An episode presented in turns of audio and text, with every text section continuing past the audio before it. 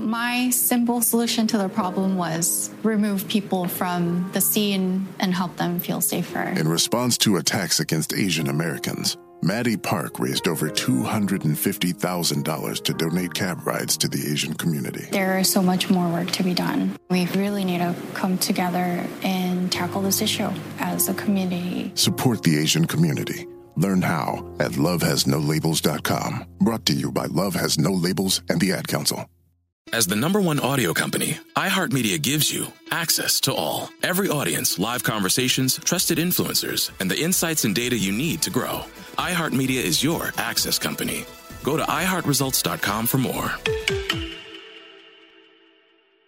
Hey, it's Zuko and Kayla from the Wake Up Call. Enjoy your podcast, but when you're done, don't forget about us. We have a radio show. We try to bring a smile to your face every morning. We also talk to some of the hottest country stars of today, and we like to share some good news with That's What I Like. Because Lord knows that's hard to find. When you're done podcasting your podcast, listen to us at 92.3 WCOL. Set your preset on your radio right now, and don't forget you can listen to us online on the iHeartRadio app.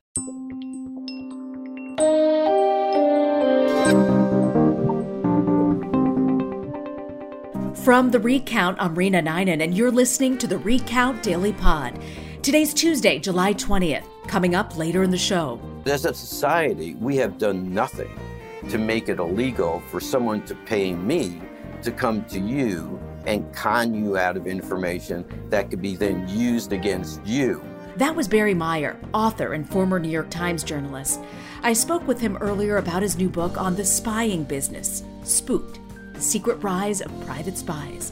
We'll dig into the juicy details of that a little bit later, but first, your morning headlines. Stocks took the biggest hit of the year on Monday as the Dow Industrial Average fell over 700 points. The S&P 500 and Nasdaq experienced similar drops. Fears about the spread of the Delta variant and how it might affect global markets are being blamed. Investors sold shares in companies impacted negatively by the virus airlines, cruise operators, and oil among them, while taking refuge in government bonds. Similar moves made in the early days of the pandemic. European and Asian markets also fell. After a weekend of pushback against social media for not taking down vaccine misinformation, President Joe Biden is clarifying his comments about Facebook. Facebook isn't killing people. These 12 people are out there giving misinformation. Anyone listening to it is getting hurt by it is killing people. The 12 people he's referring to are from a recent report from the Center for Countering Digital Hate. It says that 65% of all vaccine misinformation spreading online leads back to just 12 individuals. Facebook maintains it's not the reason for vaccine hesitancy. The first felony sentence of a defendant in the January 6 insurrection was issued on Monday. Capitol rioter Paul Hodgkins was sentenced to eight months in prison. That's less than half the Justice Department's 18 month sentence recommendation. Hodgkins pleaded guilty last month to obstructing congressional proceedings after he stormed the Senate chamber carrying a Trump flag and donning a Trump t shirt.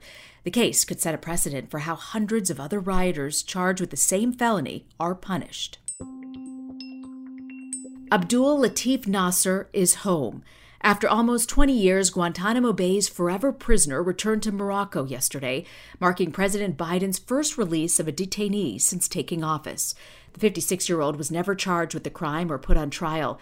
His transfer was cleared back in 2016, but stalled during the Trump years. The State Department said Mr. Biden will continue a deliberate and thorough process to reduce the population at Guantanamo. And now to our daily deep dive. The business of spying has become a booming industry.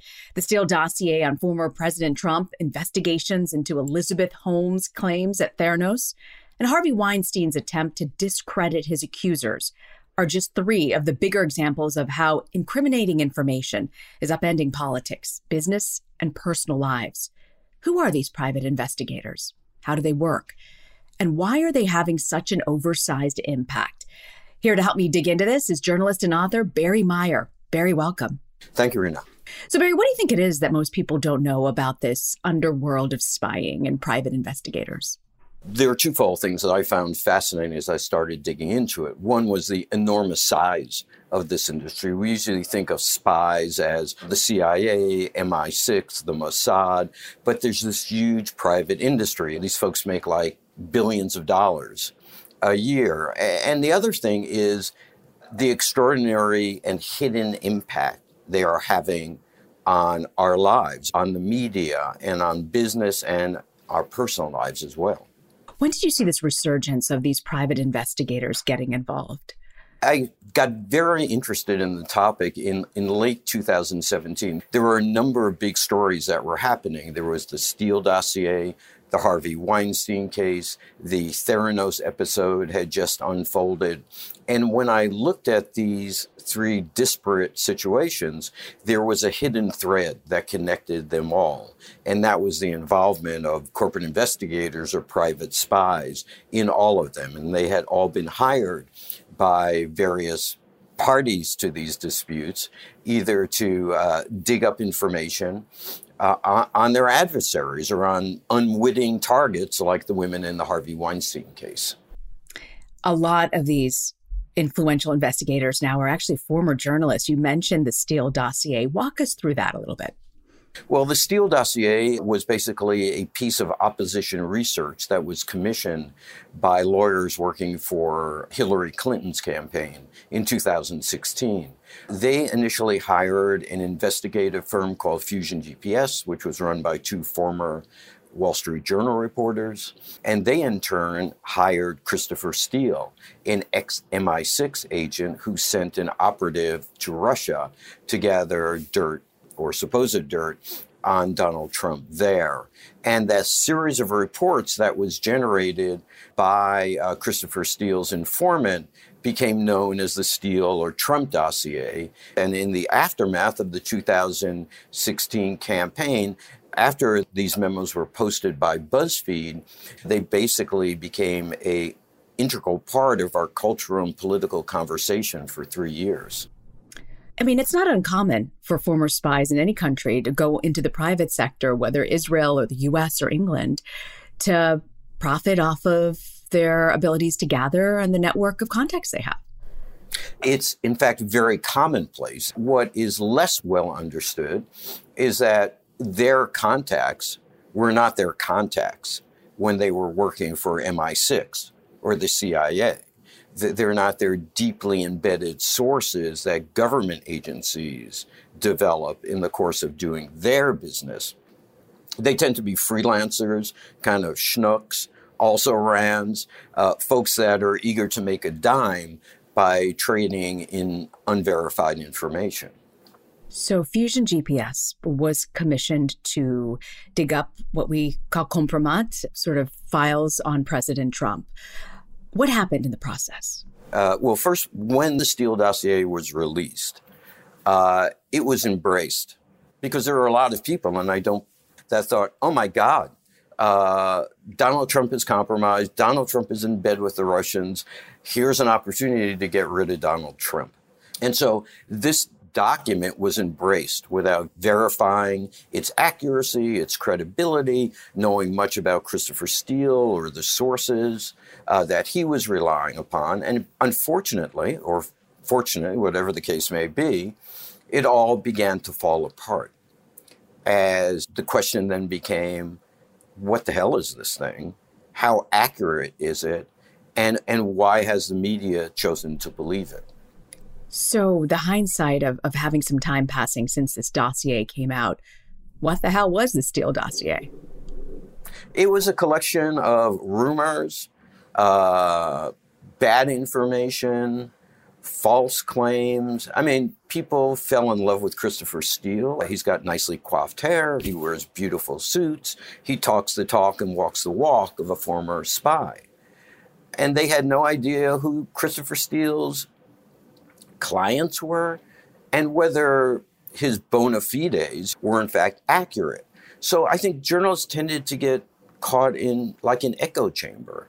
You know, Barry, I spent some time covering the Obama administration, and I think when you are cultivating sources, and particularly you're focused on one area like the White House, it's so easy to fall into that echo chamber and have your sources validate the same piece of information. How do journalists prevent that from happening?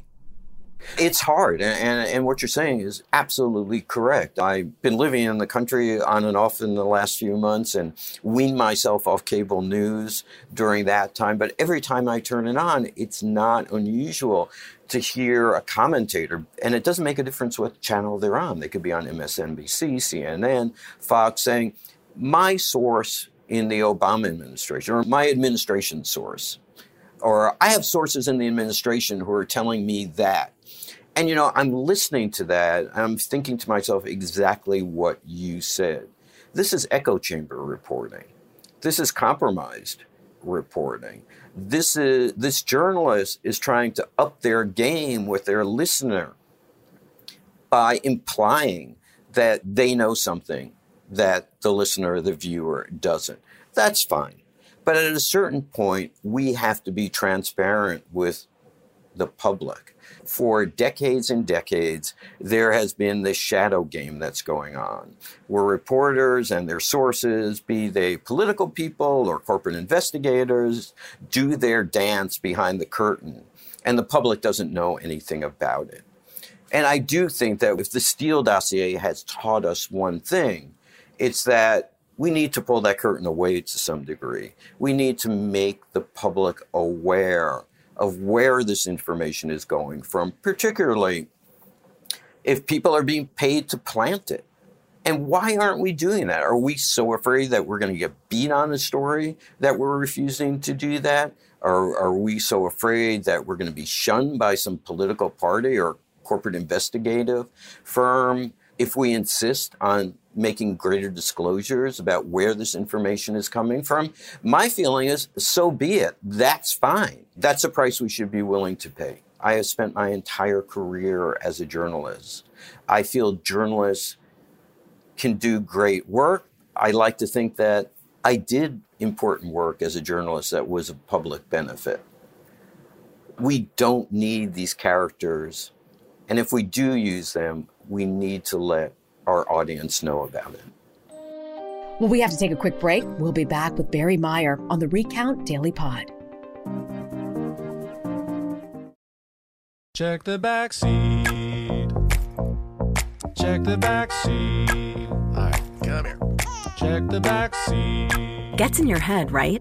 Good. Because every year, dozens of children are forgotten in the backseat of a car by a parent or caregiver. All never thought it could happen to them. But with changes in routines, distractions, or a sleeping child, it can happen to anyone. Parked cars get hot, fast, and can be deadly. So get it in your head. Check the backseat. A message from NHTSA and the Ad Council.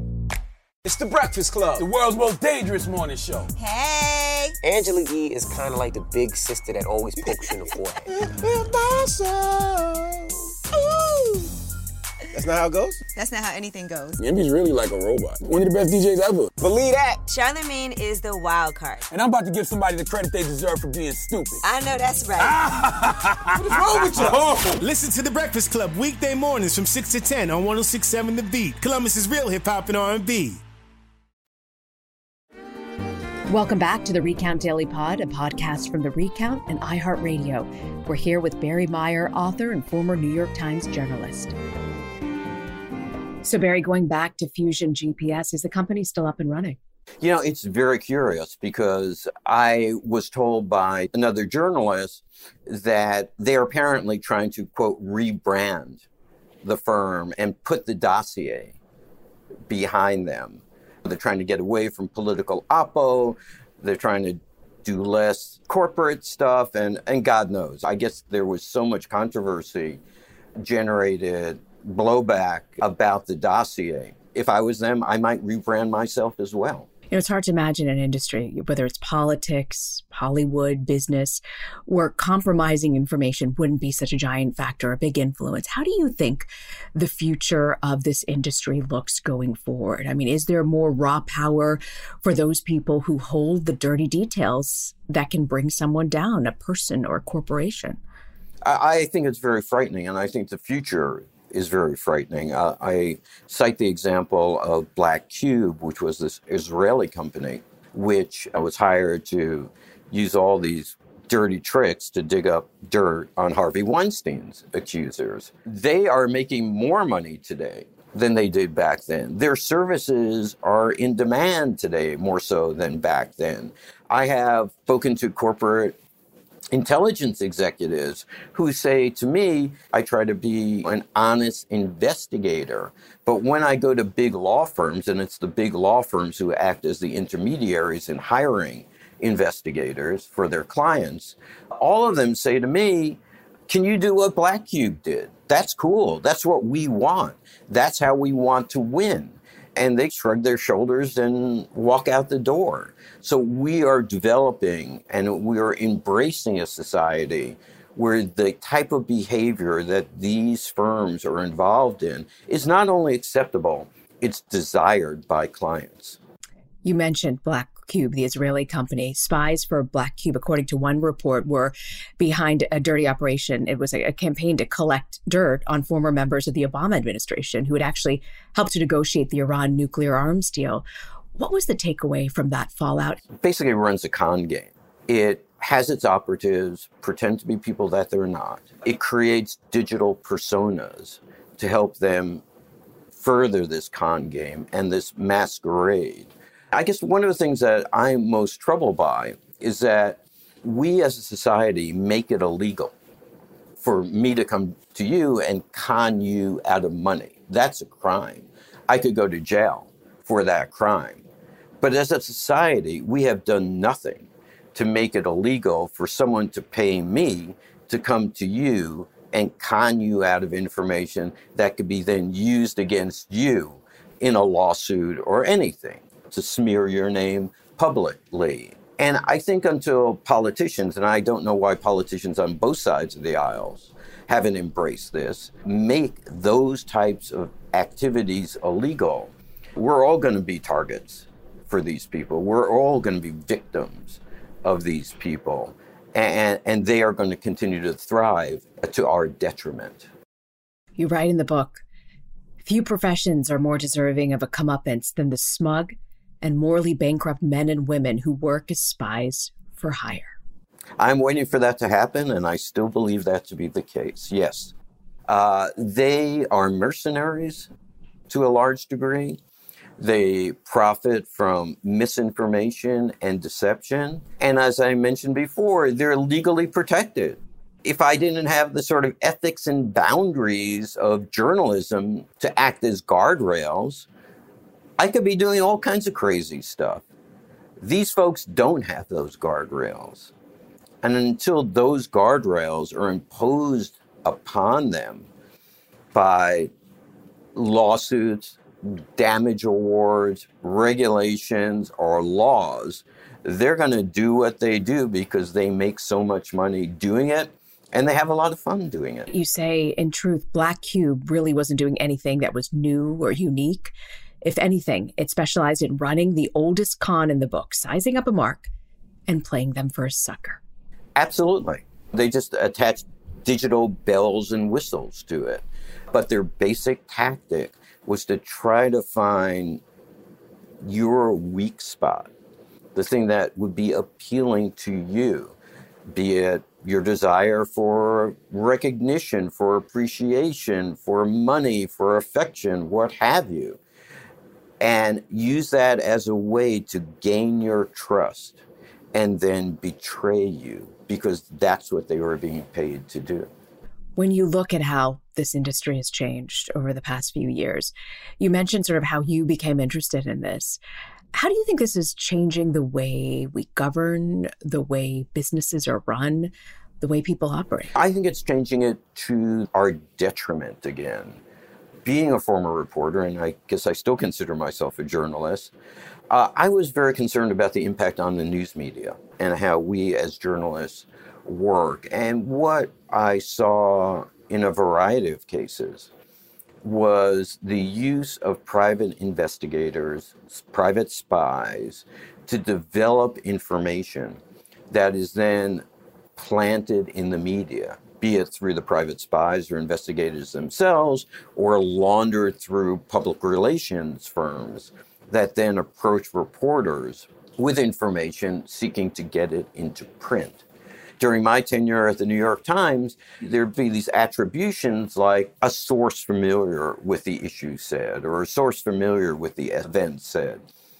And then there became an edict where the editors at the paper rightly determined, you know, we weren't telling our readers enough.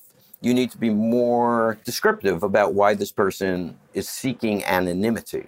Suddenly became this new formulation. And now you always read about a source who was not authorized to speak publicly said.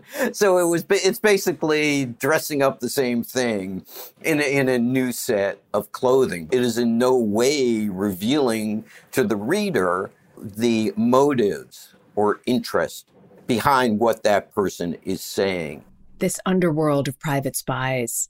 Are there any bright spots? Yes, there absolutely are. There are people who are ethical, who are moral, who go out and uh, find missing people, find important information. You know, I talk about the this investigator that was working as a contractor for Black Cube, who was monitoring Ronan Farrow when he was reporting about Black Cube for the New Yorker, as well as uh, my former colleagues at the Times who were doing so. And when he realized why he'd been hired and what he'd been doing, this guy tipped off Ronan Farrow to let him know what was wow. going on. So there are people that do have moral compasses. it, it, it's not a condition that is uh, prerequisite for entering the industry. Let's put it that way. The book is called Spooked The Trump Dossier, Black Cube, and the Rise of Private Spies. Barry Meier. Thank you, Barry. You're very, very welcome. And now to the look ahead. Here's what else we're watching today. Amazon founder Jeff Bezos is headed to space aboard the New Shepard. His space company, Blue Origin, will blast four people into the edge of space for a 10 minute journey. He's joined by his brother, as well as the oldest and youngest space crew 82 year old female trailblazer Wally Funk, and their first paying customer, 18 year old Oliver Daemen. The Washington Post is teaming up with Discovery to provide live coverage of the launch. The trip comes on the 52nd anniversary of Neil Armstrong's landing on the moon. Today, the Free Britney Act is set to be introduced in Congress by Representatives Nancy Mace and Charlie Crist.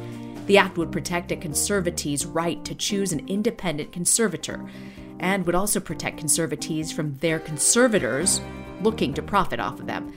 The act is inspired by pop icon Britney Spears, who's in the midst of a heated legal battle with her conservator father. Sportscasting history will be made tonight when an all female team will announce the Orioles and Tampa Bay Rays baseball game on YouTube. Melanie Newman, one of only four female play by play broadcasters, will call the game. She was also the driving force behind the idea. Moving forward, the league plans to have all female sportscasting teams as a more standard part of the season. The game will be available to watch on MLB Game of the Week live on YouTube at 7 p.m. Eastern. C-A-N-E-E-R-S. Go Bucks! Ah, my beloved Tampa Bay Buccaneers. That was your fight song from 1979. My home team will be in Washington today. President Biden is hosting the 2021 Super Bowl champions, marking the first time a championship team has visited the White House since 2017. You may remember back in 2018, President Trump uninvited the Philadelphia Eagles after calling the players disrespectful for protesting during the national anthem. After the Bucks visit the White House today, we might need to update that fight song. Thanks for joining us. I'll see you back tomorrow morning. Have a great day. This is the Recount Daily Pod, a podcast from Recount and iHeartRadio. Our thanks to Barry Meier for being on the show. If you like this podcast, I hope you'll subscribe to the Recount Daily Pod and leave us a rating on the Apple Podcast app. I'm your host, Reena Ninan. Let's take a moment to breathe. Deep inhale. Extend your spine. Remain focused on what you're doing. If safe to do so, exhale slowly, leaning to one side. Inhale back to center. If safe to do so, exhale slowly to the opposite side. Find mental health resources at loveyourmindtoday.org. This message is brought to you by the Huntsman Mental Health Institute and the Ad Council.